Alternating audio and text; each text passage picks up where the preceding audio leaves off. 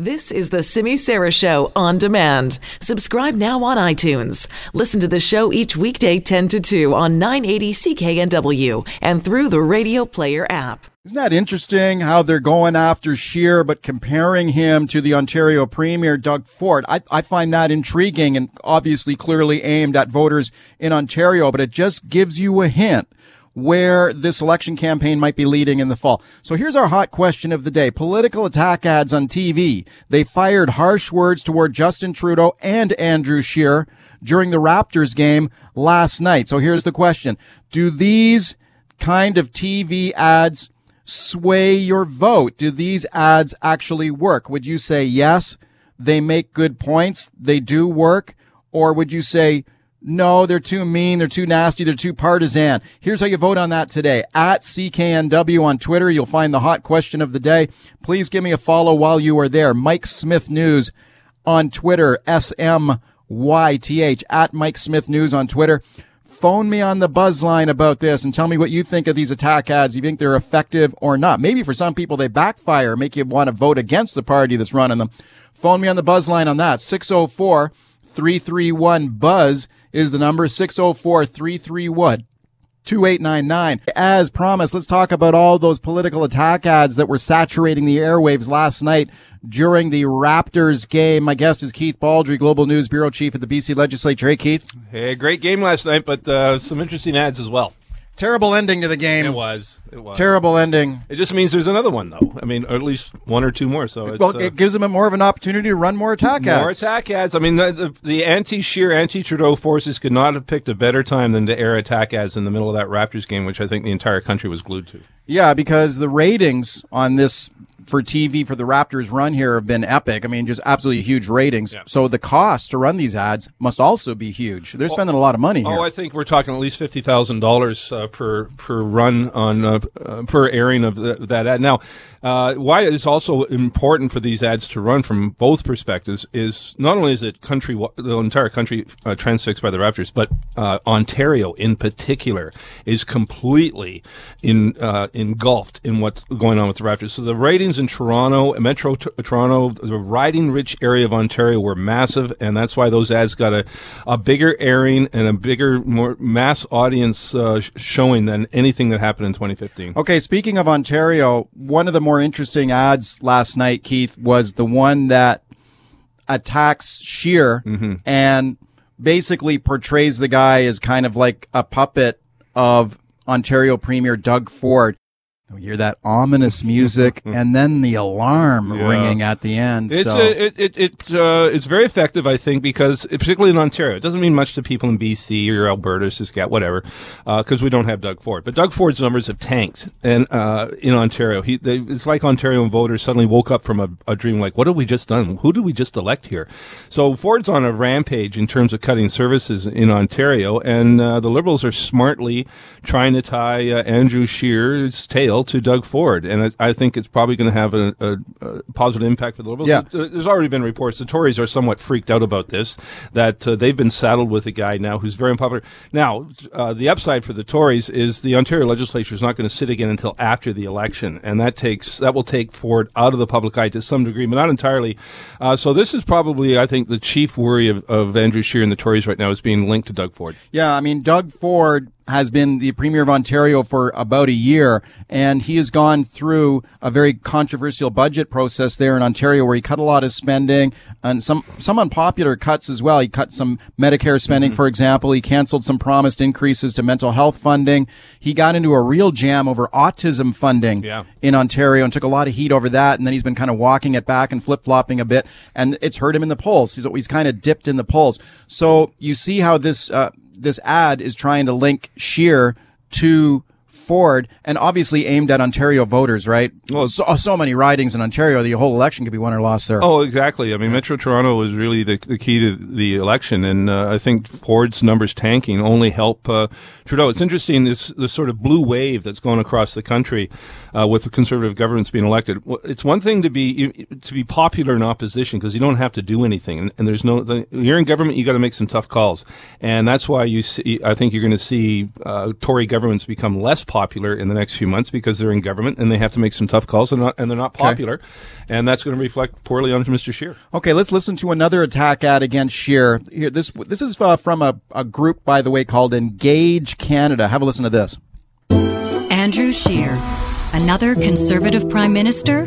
He's a yes man to the 1%. He'd say yes to tax cuts for the richest Canadians. And big business? He'd say yes to their tax cuts too. Following Doug Ford with conservative healthcare cuts? Hell yes. Scheer's a yes man to them, and that means no to you. Andrew Scheer. His weakness will cost you. Learn more at sheerweakness.ca. Sheerweakness.ca. Okay, this is both those ads attacking Scheer by the same group, Engage Canada. So this is not a Liberal Party ad. This is an Engage Canada Yeah. ad. Who is this Engage Canada group? Well, I think it's pr- primarily unions, primarily Yeah. Unifor, the union you and I belong to, uh, is uh, very politically active and, and w- makes no bones of the fact they want Andrew Scheer out of uh, power. Not that he's in there yet. I think this adds a little weaker. I mean, it does tie at the very end to Doug Ford, which is a vulnerability for Mr. Scheer. But I mean, it's, it's, this is not the first time the left has painted the conservative uh, leader. He's a friend of the one a 1%. friend of the one percent, friend Yeah. of corporations. I mean, that's boilerplate, as you were saying before we we went to air. I mean, that's just standard fare, typical left wing portrayal of a conservative leader. Nothing new there at all. Now, again, the magic words there, Doug Ford, at the very end, which again resonate with Ontario And voters. I'm not sure Scheer has promised to cut taxes for the richest No. Canadians. I haven't heard him say that. I mean, if he's on the record somewhere saying that, you know, I could stand that's- corrected. But I, I searched for I searched for the source on that this morning, couldn't find it. Where, where Scheer's more vulnerable, and it's unfair, but he's vulnerable, is when he's tagged with extremism or or not, or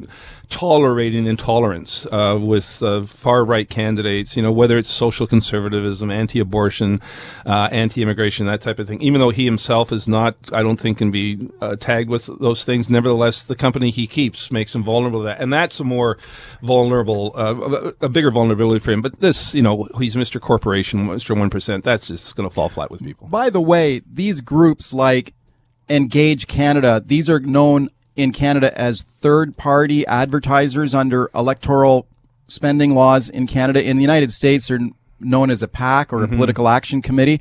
And the way this works in Canada is that these groups are, they're allowed to advertise, but starting on June 30th, they're required to register with Elections Canada and they also face spending limits. Yeah. But that's on June 30th in the run up to the fall That's- election. That's what right, now. Right now it's wide open. Yep, and that's They it. don't have to register. They can spend as much as they want. And that happened in 2015 as well. So you don't really get to the bottom of who these groups are in terms of having to file reports and audited statements and such, uh, because uh, again, as you point out, the deadline, the the kickoff really doesn't begin for a couple more weeks yet. Which is why I think you're going to see more of these ads come the next Raptors Sure. game uh, on Thursday night. Yeah, they can spend as much as they want right now and they don't have to disclose anything. So now here's another ad. Now this one is an attack ad against Trudeau. And once again, it's another one of these third party ads. This is from a group called Shaping Canada's Future. And this is a group that clearly wants, I think, obviously the conservatives to win the election. So here's the attack against Trudeau. Well, it's been four years. Let's talk about Justin.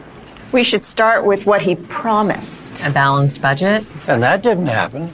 He promised electoral reform. That was a lie. Have you seen the price of gas lately? His carbon tax is making it too expensive to drive. That's what he wants. He doesn't get people like us. It's clear he's in over his head. He's certainly not his father. Justin Trudeau. He was never ready. Nice hair, though. Yeah. Now, now you remember, these are the same group of voters or people, average people gathered around a table, Yeah. supposedly, right? From the ad four years ago, where the guy says at the end, nice hair, though. And I was waiting for him to say it again. Like I thought he was going to say for sure. He still has It's- nice it's- hair, though, but he didn't say it anyway. It- it's odd that they resurrected this thing because the uh, same people. It was not a, obviously because Trudeau won uh, quite handsomely in 2015. That ad was not effective. Didn't in work. 2015. It didn't work. So why bring in the same people? you know, now they're they're uh, four years older, basically. Yeah. Uh, that guy sounds even older than he did in 2015. The grumpy old man. well, isn't that demographic for the conservatives? Well, that that, that grumpy old man is a is a conservative demographic, but I just I think this one's a little uh, hokey, uh, particularly since it didn't work in 2015, and they're just they're trying the same mode of attack that they're, they're sort of belittling Trudeau that he's too young, that he doesn't know what he's doing. I don't think that's where Trudeau is potentially vulnerable. I think it's more on his track record. I kind of laughed at the one line in there though when the one guy says the carbon tax is making it too expensive to drive, and the other guy says that's what he wants. I, I laughed at that. I thought it was kind of funny, but there's another version of that ad I've seen online. I didn't see it on TV where one of the female uh, panelists there around the table uh, they show a picture of Wil- Jody Wilson Raybould and Jane Philpott, and she says, "I don't like how he treats women." I think that's Ooh, that's more yeah. effective uh, potentially for for damaging Mr. Trudeau than the other things about carbon tax. Okay, get set to see a lot more of these, I think, because, like I said, no spending limits right now. That doesn't kick in until uh, a little later, so it's it's a free for all right now. And like you said, Keith, unfortunately, there will be another Raptors game, which is uh, too bad they didn't wrap it up last night. So it means more more of these ads Maybe probably coming. more. Yeah, maybe two. Thursday and Sunday. Yeah, it could knows? happen. Who knows? Keith, thanks for coming in. All right. That's Keith Baldrey. He's the Legislative Bureau Chief for Global News. Keep voting in our hot question of the day on this, by the way. At CKNW on Twitter is where you'll find it. Companies that manufacture plastic products or sell items with plastic packaging will be responsible for the collection and recycling of their plastic waste. Whether we're talking about plastic bottles or cell phones, it will be up to businesses to take responsibility for the plastics they're manufacturing and bring out into the world. All right, welcome back to the show. This is Mike Smyth in for Simi today. That, of course, the voice of Prime Minister Justin Trudeau with that big announcement this week on a ban on single-use plastic items in Canada. Uh, the Prime Minister is saying that will be brought in as early as 2021, so just two years from now. But take note of the conditional language there as early as 2021. So maybe it would be later than that. There's a lot of questions after this big announcement this week on exactly how this ban is going to work on single use plastic items and uh, these new rules on plastic recycling. For example, what exactly is going to be banned? Now, Trudeau's as well, they're going to look at that. They didn't bring out a specific list, but there's a lot of items that have been men- mentioned anecdotally here in the last 48 hours or so. Plastic bags, plastic straws, cutlery plates, Q-tips, fast food containers, balloon sticks, which I'm not sure what that is, but they would potentially be banned as well. But so many other questions about like, how is this going to work? What items will be banned? When will they be banned? What will replace these items? What will be the impact on business and the economy? Let's talk about all these issues now with my guest, Dr. Sylvain Charlebois, professor in food distribution and policy at Dalhousie University. And I'm very pleased to welcome him. Hi. Good afternoon. Thanks a lot for coming on. What did you think of the Prime Minister's announcement this week? Well, they've been in power since 2015. This problem has been lingering for many, many years, uh, and you're seeing all parties uh, jumping on this uh, plastic bandwagon, uh, setting specific deadlines. So for the Liberals, it's 2021. For the NDP, it was 2022. The Greens are in for this year, 2019. So we'll see exactly how conservatives uh, fit in all this, but essentially, uh, I mean, what needs to be underscored is that plastics uh, have become a visible issue. I think everyone is aware. Everyone wants to um, get rid of this problem, and and and politicians are just uh, speaking on behalf of Canadians. The solutions or solutions. Uh, um, are a little more ambiguous. I- I'm not sure exactly uh, if consumers appreciate how plastics have played a role in our lives, and uh, I mean, it had made made it, it's making our lives better. But of course, when you look at the environment, things need to change. Right. I think you're bang on about the visibility aspect of it. And I think maybe that's why Trudeau and these other uh, political leaders think it's a good issue for them because everybody is very familiar with these items, these plastic products that we use every single day. And a lot of people have seen the, the photos of, you know, like sea turtles stuck and wrapped up in plastic garbage and things like that. And it's, it, it really hits home with people. So I can see how they would want to jump on on an issue like this, but like you say, there are so many unanswered questions here and, and such a major policy shift like this. Like, for example, what about the economic impact of, of something like this? What do you, what do you think it could be?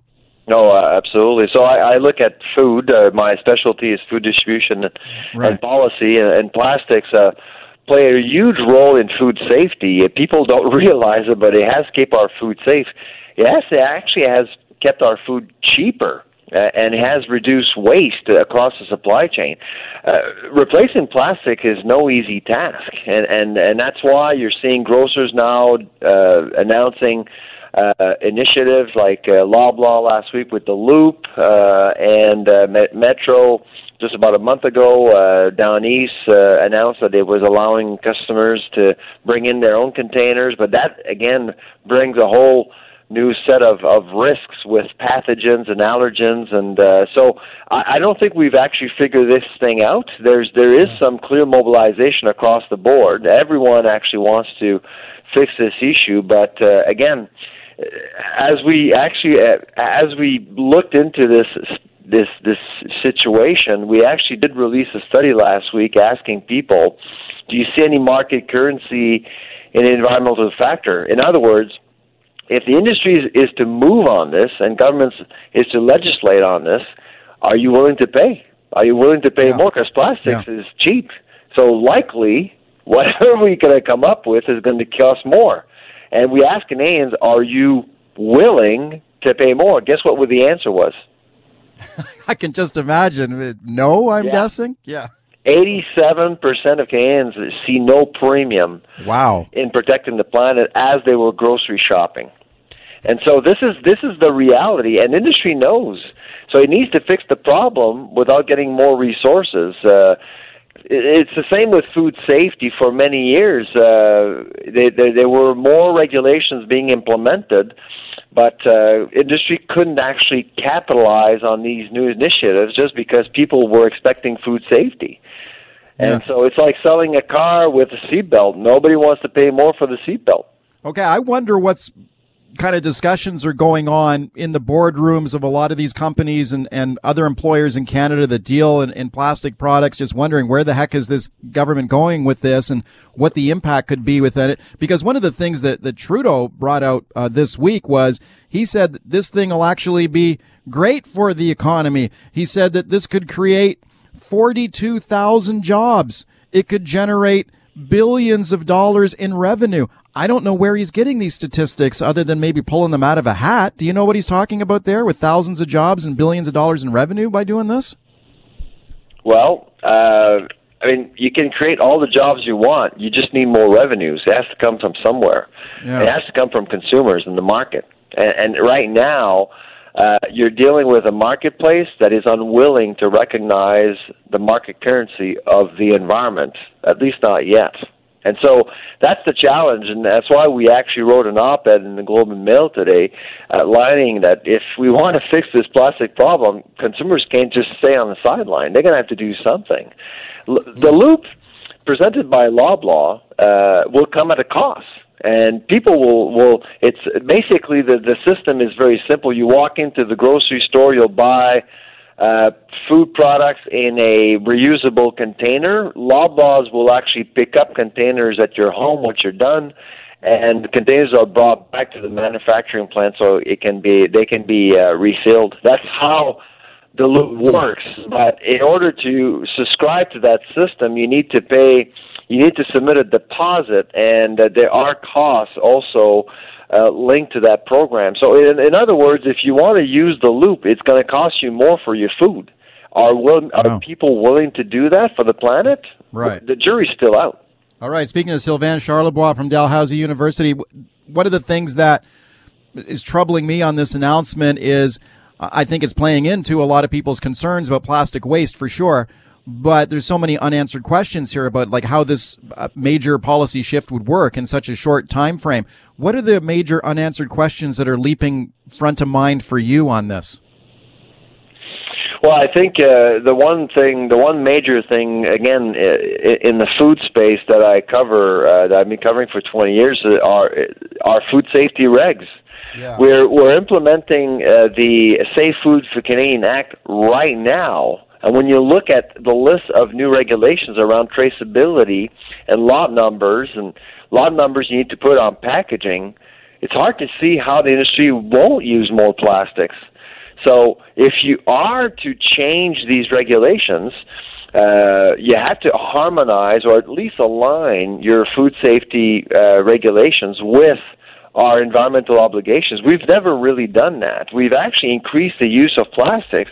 Well, industry has increased the use of plastics not necessarily because that that's what they wanted, it's because what the that's what the government wants, and that's Right. and the reason why the government actually wants this to happen is to protect the public. So that's why that's the one thing that needs to happen. The other thing, of course, is the whole issue of uh, of uh, plastic standards. It's all over the place. Lots of confusion. Uh, only 17% of all plastics uh, is recycled. That needs to actually change. Uh, and lastly, I would say compostable packaging. That's one thing that uh, more and more companies are doing. Uh, in Europe, uh, you walk into a grocery store, there's there's more and more compostable packaging, uh, but those solutions are are more costly, 25 to 50 percent more. So you need to incentivize the industry to to use some of these uh, these solutions, or else uh, it's going to be hard to change anything. Dr. Charlebois, I think you raised some great points. Thanks for taking the time for us today. My pleasure. Take okay, care. I appreciate it a lot. Sylvain Charlebois, he is a professor in food distribution, Dalhousie University. I, I thought he raised some really terrific points there about the impact of, of this program. Let's talk about the big E3 conference going on right now in Las Vegas. This is the biggest video game industry event of the year. So if you're a gamer, like my kids are. I'm not much of a video gamer myself. I used to play a pretty mean Super Mario back when I had a Nintendo, but my kids are pretty big gamers. And th- I'll tell you what, this is a big employer in the city of Vancouver as well. A lot of video games in production in uh, Vancouver. So this is a huge industry event uh, going on in Vegas. Let's check in with Mike Agerbo now. Hey, Mike. How's it going? Mike, of course, Mike is the host of Get Connected right here on CKNW. Mike, okay, can you describe what uh, E3 is? Yeah, it's an industry event for the video game industry to basically showcase the latest in hardware and, of course, actual video games coming out over the next year to uh, really hype up uh, the industry and the fan base. Uh, held every year down in uh, Los Angeles. Uh, thousands of people converge there to check out uh, the latest game trailers and uh, even hopefully try out uh, some demos uh, as well. Okay, is it going on in Los Angeles or Vegas? Did I get that Uh, wrong? I believe it was Los Angeles. Oh, okay, okay. Yeah. So listen, I know um, you've been to this event in the past, right? Yes. Yeah, this you must be like a kid in a candy store down there when this thing's going on. Oh, it's just mind-numbing, uh, just uh, how how big it is, and and just you know the the hundreds of different uh, video games uh, that are being uh, showcased uh, down there, and uh, of course everyone's always excited about the hardware announcements uh, as well from the big guys like uh, Microsoft and uh, Sony in the past. Okay, and there was a big hardware announcement from Microsoft with a new game console, right? Yeah, this is uh, kind of exciting. Uh, Microsoft uh, is uh, really big with the Xbox, the Xbox One. They've announced uh, the new uh, Project Scarlett. They haven't given it the official na- uh, name yet, but this is going to be coming out uh, uh, later in 2020. So, uh, as far as what we know about the specs right now, it's going to be uh, available to play games in 8K. Not that we're even there with TVs yet, uh, and it'll be four times more powerful and faster than the uh, the current uh, Xbox Ones that are uh, out in the marketplace uh, right now. Whoa. Yeah, so uh, game gamers are pretty pretty excited about that. Okay, and when they got when you bring out a brand new game console like that, really souped up machine like that, do they often often have a lot of playable games right out of the right out of the gate, or do the gamers got to wait for the content for a while? Uh, it's always the case, definitely. They're going to have some uh, A-list titles uh, definitely coming out of the gate, but there's not going to be a huge quantity right away. The big one that they'll be leading with, that it'll be coming with, uh, is Halo Infinite. And uh, for all the Halo fans out there, uh, they're salivating uh, over, uh, you know, having a chance to play that uh, next next year. So uh, much like Xbox launched with uh, Halo way way back uh, in the day, uh, I think uh, 19 years ago. Uh, now uh, they'll be launching uh, again with uh, the latest Halo uh, incarnation. And what's the, what's the big selling point for this unit? It's just a more powerful game, so you'd have what more more dazzling graphics on the screen.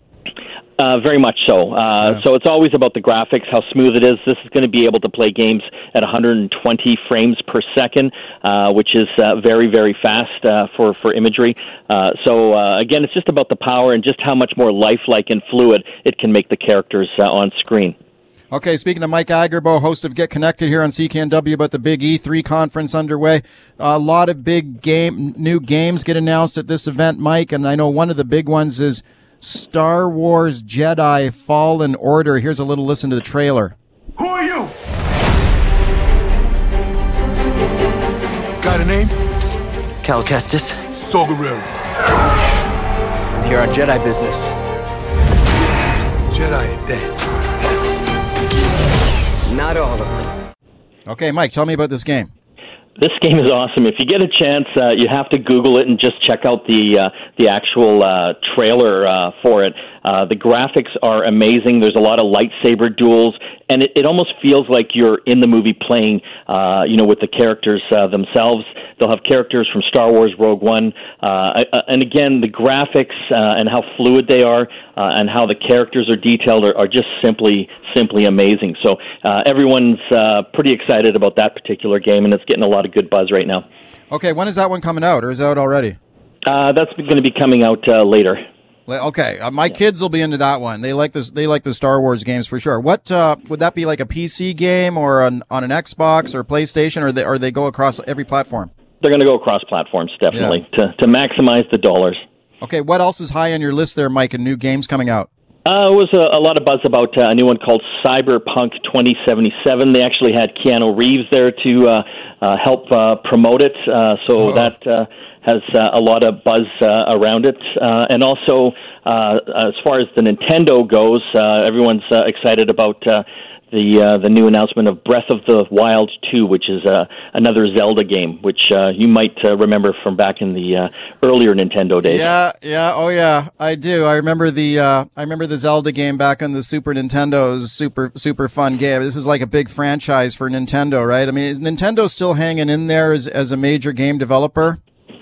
Yeah, it's interesting. They've uh, they've made some uh, interesting bets as far as the hardware uh, is concerned. Uh, you know, over the many years, you know, obviously they had a huge hit with the Nintendo Wii. They've done okay with the uh, uh, Nintendo DSs and the handhelds, and, and now the Nintendo Switch, which which is kind of a combination handheld and uh, you know, home gaming console, I think is doing okay. Uh, so, you know, as long as they continue to innovate on the hardware side to come out with something different than, uh, you know, the Xboxes and the Sony PlayStations, I think they'll do okay. And of course, they have the franchise characters uh, as well, uh, you know, Mario, Zelda, uh, and and all those uh, those guys, which people keep flocking back to. This is such a huge industry, Mike, and, and in Vancouver, it's a big employer too, right? How how big is the video game uh, industry doing in Vancouver, and how how is the industry doing uh, these days?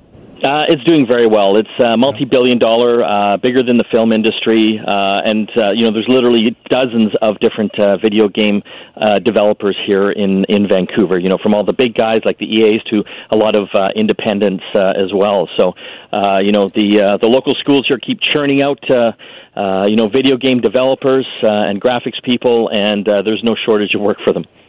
What else is big at down at the E3 right now? Anything else high on your radar there? Yeah, I think we're going to see a change over the next five to ten years on how people video game, uh, and it's going to be cloud gaming or cloud streaming. Google announced their uh, uh, their cloud-based Stadia uh, video streaming uh, service, and now Microsoft has uh, announced their xCloud uh, video game streaming uh, service that uh, they'll be actually testing uh, in beta in the uh, coming months that uh, people will be able to try for free. So essentially, it'll turn any iPhone or Android phone, tablet, uh, into an actual high-end uh, gaming computer. It'll actually stream the uh, the game to the device uh, from from the cloud or your Xbox uh, One system. Mike, where can people listen to get connected? Of course, on CKNW uh, every Saturday morning at 10 a.m. And of course, we're also available on podcasts uh, on the Apple uh, Podcast Store and Google Play as well. Sounds good, Mike. Thanks for coming on. Thank you. All right, that's Mike Agerbo. He's the host of Get Connected here on CKNW, talking about all the big announcements and reveals at E3, the big industry video game uh, conference underway. Let's talk about the negotiations now between the public school employers and the BC Teachers Union. My guest is Glenn Hansman, president of the BC Teachers Federation. Glenn, it's nice to have you back on. Hi, Mike. Thanks for having me. It's nice to talk to you. Okay, what is the latest here? Because the last time I talked to you, things were not going well, but you said, "Oh, there's still lots of time to talk, and we're not panicking yet." But it, so- it sounds like things have gone from bad to worse here at the bargaining table. What's happening? Well, it's sort of a treading water exercise at this point. I mean, we're certainly not panicking. There's lots of time, and and even if we get past June 30th, teachers certainly aren't in a position where we're going to be willing to accept something that's worse than what we currently have. And so, you know, really the pressure is on government to yank its proposals off the table and have a more respectful conversation around how we could identify gaps that are in the system, fill some of those holes without taking away direct supports from kids in any school district. Okay, June 30th is the date that the current contract expires, correct? That's true. Yeah, June 30th, last day of school. Okay, what happens if you don't have a deal on June 30th? Well, nothing really. The current terms and conditions of work uh, would continue into the fall. All the schools around the province right now are organizing their classes for next fall based on the current class size and class composition language that we have. And so we wouldn't be seeing yet, anyway, any of the job losses that would occur if the employer's proposals were implemented. And so until there's an agreement, um, everything is just a holding pattern. Okay, I just heard you say there that you want the government to yank everything off the table that they've effectively put on the table. And I just, how does that supposed to happen? I mean, it just seems like every other union has settled with this government under a negotiating mandate that they call a two, two, and two, a two percent raise every year in a three-year deal. And they they put the same mandate for you guys. How come you guys are the only ones who can't get a deal here? I mean, every single time, it's, it's like you guys are the ones who are unhappy or threatening to go on strike. It's like you guys are the spoiled child of these unions. Well, why, not, why can't we get a yeah. deal here? Teachers aren't threatening to go on strike, and this is the only table in the public sector where the employers come forward with massive concessions on the table. And it just so happens that their proposals that will make things worse are in class size and class composition, the very same topic that we were in court over for 14 years and that the previous government imposed unconstitutional yeah. legislation. And so this is about proposals at the table. It's not about a relationship. It's not about whether people could get along or not. It, teachers and then formally healthcare workers back in 2002, unfortunately, were subjected to legislation that the courts later found well, to be unconstitutional. And that's not something teachers have asked for. And we're a bit shocked and surprised that the current government would be going after some of the same things. So this is why, a simple matter of removing proposals that shouldn't be there. Why are you shocked and surprised? Because it's an NDP government that has pretty much supported this union over the years? No, we're shocked and surprised given the high profile of our case and the fact that the mm-hmm. restoration of teachers' class size language was what triggered the restoration of about 3,700 teaching jobs around the province. And so, why yeah. A government, any government, would be trying to go after that very same language when we already had that experience between 2002 and 2016 without it? And we saw how reduced services were to kids across the province. And we saw yeah. what the benefit was over the past two school years of having that language back. And so that's the surprise. You know, we're, uh, language is not frozen in stone, it's not right. carved into stone. We've brought proposals forward to try to ameliorate some of the problems out there, fill in some of the holes that exist around the province. We're not expecting to solve every problem, but we're certainly not going to agree to something that's going to take us backwards. And that's the difference between what's happening at our table and what happened at every other let, public sector table. Let me ask you this. I'm speaking to Glen Hansman, He's the president of the BC Teachers Federation. If if the government were to agree to everything that you're asking for, how much would it cost taxpayers? Well, we're not expecting them to say yes to everything. We re- recognize that it's a three-year deal, likely. And, how much so, would it cost, though? This is my question to you. How much would it cost? Well, we haven't totaled it up, and nor do we have sort of a final figure where it's like we're only going to agree if it's this dollar amount. We haven't proposed anything like that. What kind of bargaining is that if you haven't added it up? Well, I don't think anyone on their side either expects to get every change that they're proposing in any round of bargaining. But we do need to make some steps forward, especially for our locals around the province that don't have class size yeah. protections. And we also need to see some movement forward to close the salary gap. We are not expecting to catch up to teachers in me, Alberta and Ontario, Manitoba in one round of bargaining, but there needs to be movement forward. Let me let me put this to you. Alan Chell, who is the guy from the, the BC Public Service or uh, BC Public School Employers Association, so this is the guy who's negotiating with you. He says that if they gave you guys what you want, what you're demanding at the table, it would cost hundreds of millions of dollars. added to the system, hundreds of millions of dollars, and the money's not there.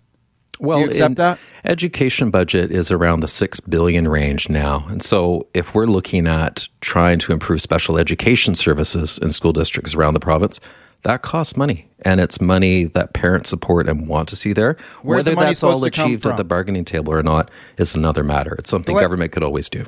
Glen, where is this money supposed to come from? Hundreds of millions of dollars. They've settled with all these other unions. The nurses have settled.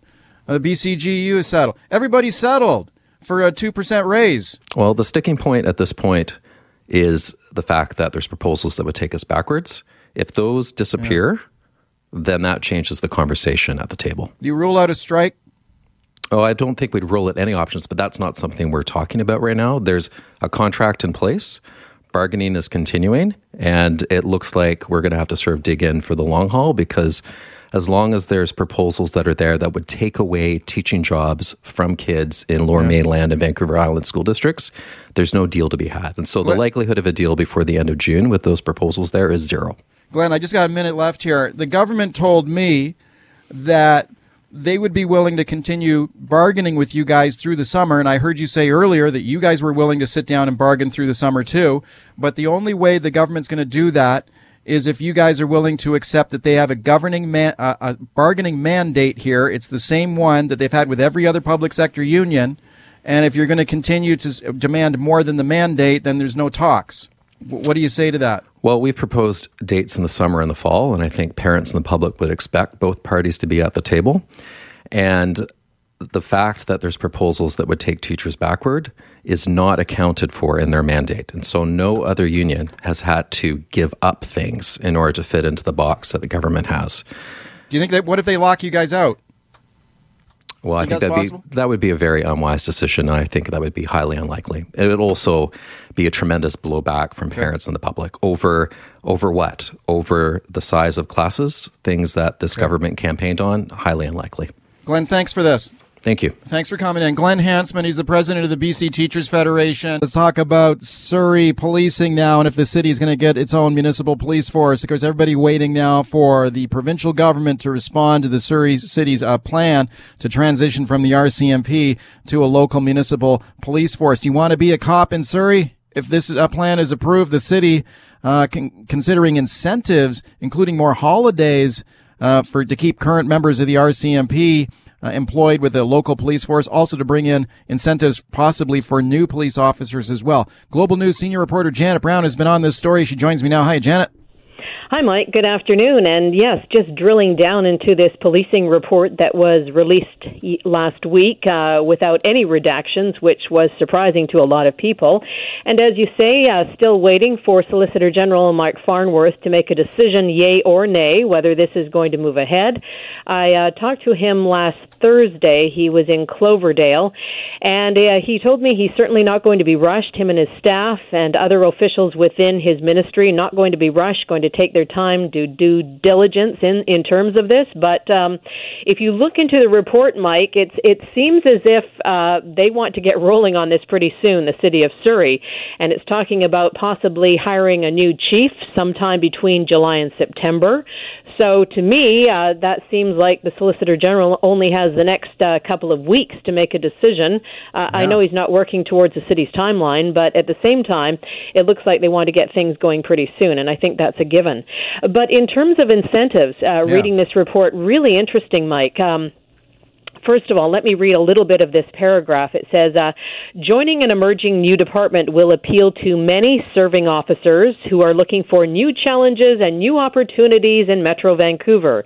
It says it would be a natural to expect a significant amount of interest among current Surrey RCMP members, and it says these officers uh, likely reside within the Metro Vancouver area and already have experience serving the citizens of Surrey. Then it goes on to say this is key an incentive that could be offered exclusively, Mike, to currently serving Surrey RCMP members who decide to apply to become members of the new Surrey PD is that upon being hired, each of them will receive 40 additional hours of leave to be used in the year 2022 or thereafter. So a week, a, an extra week of holidays. It hmm. says uh, a similar concept was used by the Vancouver Police Department of its as part of its search and employ campaigns, where the VPD members could receive also 40 hours of leave by recommending a new applicant who ended up being hired. Um, the report says this would be, be appealing for officers, especially those who have fewer years of service and therefore smaller allotments of leave available to them.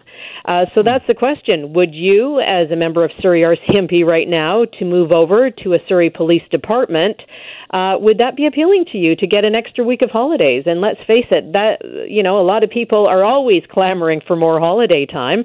Yeah. So I don't know. That's the question for many members right now, Mike. Okay, that's very interesting, Janet. That that is in there. That's an interesting sweetener to try and get the RCMP to current members to join this new municipal police force. Why does the city feel it's necessary to offer an incentive like that? Are they worried that a lot of these Mounties would would leave? Well, I'll tell you, Mike. The the big thing here, and it's still not answered yet, is the pension that the RCMP members have with the Surrey RCMP portable or movable with them right. to a police, a civic police force. We still don't have the answers to that. Um, at the mayor's availability last week, I asked him about that. Is that cleared up yet? And he said, no, it's a good question. No, we are still talking about it. Yes, I think it can happen, but no, it's not cast in stone yet. So a lot of these members, especially longer term serving Surrey RCMP members, they don't know that if they leave the RCMP, go to a civic force, if their pension will move with them. And that's huge, let's face it. That is key uh, to many members in all of this. Any officer I talk to who belongs to the Surrey RCMP, that's the first thing they bring up with me their pension. And yep. I think that's very understandable for sure. Okay, I wonder though if, if a guy is worried about, or or a, or a female officer too, of course, if they're worried about losing their their pension, would an extra week's holiday be a sufficient incentive to say, sure, I'll I'll join this new police force? I mean, giving up your pension, even if you think there's even a, a modest risk of losing it, that's a that's a big gamble. It's a huge gamble, and yeah. I don't think they're actually going to lose it. But it, it's a question of what happens to it, what becomes of it. Right. Um, and and there's and what's interesting too, Mike. They're also in, uh, also in this report offering or suggesting incentives for recruit candidates, those folks not in policing yet. Um, it says in order to remove potential barriers and make the process more appealing, especially for low income applicants, the City of Surrey could also consider covering the cost of the criminal record check and the medical exam for these applicants. It says while this may seem like a minor consideration, these two steps combine for a total cost savings of roughly $555, which can be a burden for many individuals. So that's mm. interesting as well. Will that make a difference to folks if, if the city covers off that cost? Well, if you want to be a cop, it sounds like this is a good time to be looking for a job as a police officer. If Surrey's going to be hiring and offering incentives here, here's here's another thing I've heard, Janet. I, I got a feeling you probably heard the same thing too. What about all these other police departments around the Lower Mainland? And I'm thinking primarily the Vancouver Police Department could some of those officers decide, you know what? I already live in Surrey. Maybe I'm a Vancouver cop, but I live in Surrey.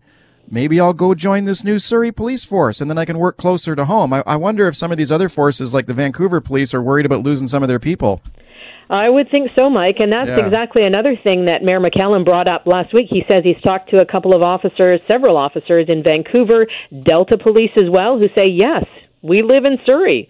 Uh, right. We chose to live in Surrey, but we have that horrendous commute into Vancouver. Yes, absolutely. We're looking to move over to the Surrey PD.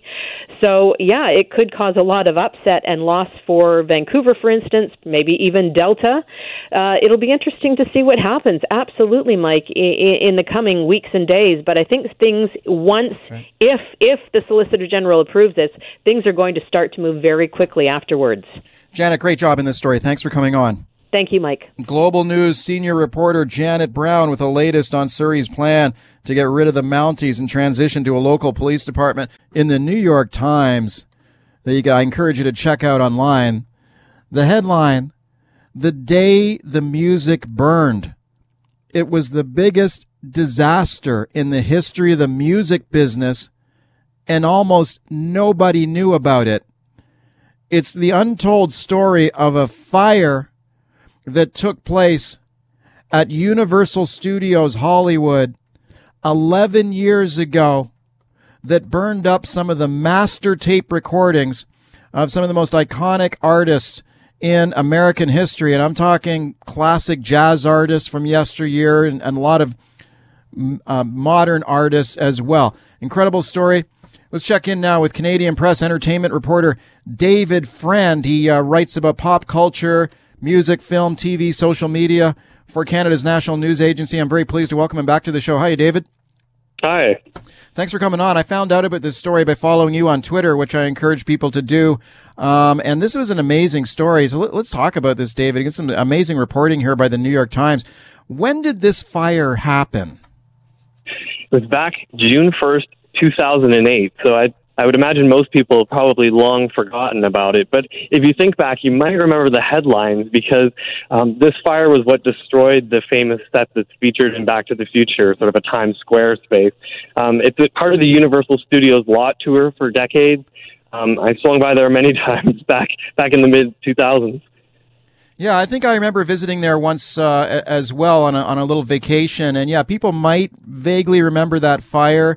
Um, now we're finding out more about what happened here. What did, what did was said by officials at the time of this fire? I mean, they did say that stuff that some stuff was damaged, but now we're finding out the extent 11 years later of how much was lost here. But what did they say at the time of the fire?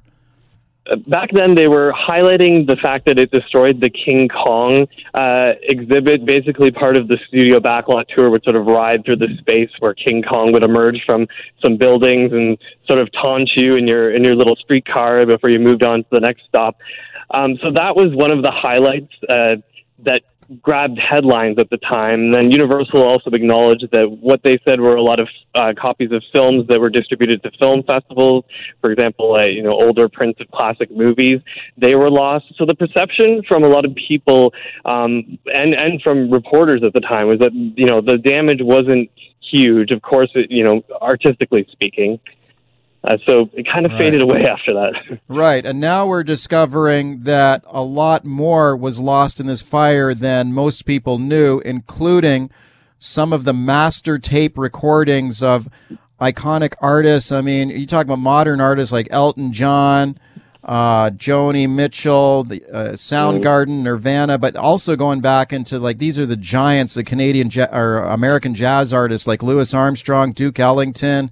Ella Fitzgerald. I mean, Billie Holiday, oh. my goodness. I mean, these master recordings burned up in this fire. Have a little listen to this now, David. We put together a little short montage of some of the, the re- master recordings that may have been lost in this fire. One, two, three o'clock, four o'clock, rock. Five, six, seven o'clock, eight o'clock, rock. Nine, ten, eleven o'clock, twelve o'clock, rock. We're gonna rock around the clock tonight.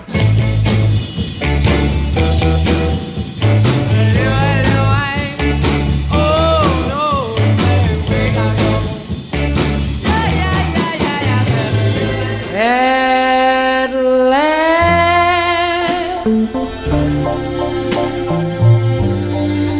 my love has come along. Okay, David. Obviously, mm. this this music is not lost forever because there's copies and there are millions of, of records, of vinyl records pressed of, of this music. But we've lost a lot of these master tapes, these master recordings. Mm. What is a master recording, and why are they important? So a master recording is the original piece of music, the the track that's laid down in the studio, or the tracks rather. Um, sort of, if you think about the first generation, it's where the source is for all of those vinyl records, CDs, MP3s, and streaming sites. Uh, it's where they get the what ultimately lands in their hands. So these master recordings are sort of considered they have a lot of data that you might not have on another piece like your your vinyl recording is is like a second or third generation of that recording but when right. for example the Beatles restored their albums they went back to the masters to get that extra sound to create the new mixes um, without the master you don't have all of that information all that all that sound Right, and this boy, that's just tragic to think of so much. So many of these master recordings were, were lost in this fire. David, why are we only finding out about this now? I mean, this fire happened 11 years ago, and now we we hear this shocking news uh, today on it. Well, some great reporting from the New York Times. They yeah. they uh, did some interviews with some people who worked at the space. Um, they unearthed some documents that were internally distributed between Universal executives. But the on the front lines, the the publicists and the spokespeople were sort of doing spin, kind of. Uh, I don't know if I want to say covering up, but definitely downplaying what happened here. And and today they Universal has come out, Universal Music, and and sort of downplayed again what's in the New York Times report, pointing out that they believe some of it's erroneous. But they also didn't offer much in terms of detail. They they disputed that some of these recordings were lost. They wouldn't say say which ones weren't lost. Um, but one thing we didn't point out are the session masters, which are something that were stored in that space as well, and they're the recordings that uh, are sort of like the the rough the rough start where musicians are are performing and and put down tracks that maybe haven't been released on an album. So one of the things when we're talking about the value of what was what was lost there is that some of these songs haven't been commercially released. So the, potentially wow. there could have been an Elton John song that was recorded back in the 70s that we have no idea of that might have come out when when Elton John passes someday as as many musicians do release those albums later. Yeah, boy, what a tragic tragic thought that is. Are we doing enough, do you think, David, to preserve uh, these important artistic treasures? I mean, we are talking about, you know, I mean, this is kind of the uh, sort of the cultural treasures of, of America or our culture here. Are we doing enough to protect mm-hmm. that? Well, I, to me, this points to some issues that Canadian labels should also be answering to, or at least considering. I'm not sure that executives at the labels, which have merged many times over over the past couple decades, I'm not sure that they're even aware of the huge musical heritage that they could potentially be losing, or that at least is sitting on a shelf um, and not in its proper form. Um, so I think in Canada, we need to start asking some questions about what our labels are doing to ensure that those recordings from Gordon Lightfoot and from yeah. even you know pop stars like Corey Hart, some of these master recordings are sitting inside uh, uh, museums across the country and not really in the state that perhaps they should be. And it hasn't been a topic that's been discussed all that much in Canada yet. Okay, maybe a timely wake up call for sure. Fascinating story. David, thanks for coming on to talk about it today. Thank you. I appreciate it a lot. That is David Friend. He's a Canadian press reporter. He covers pop culture for them.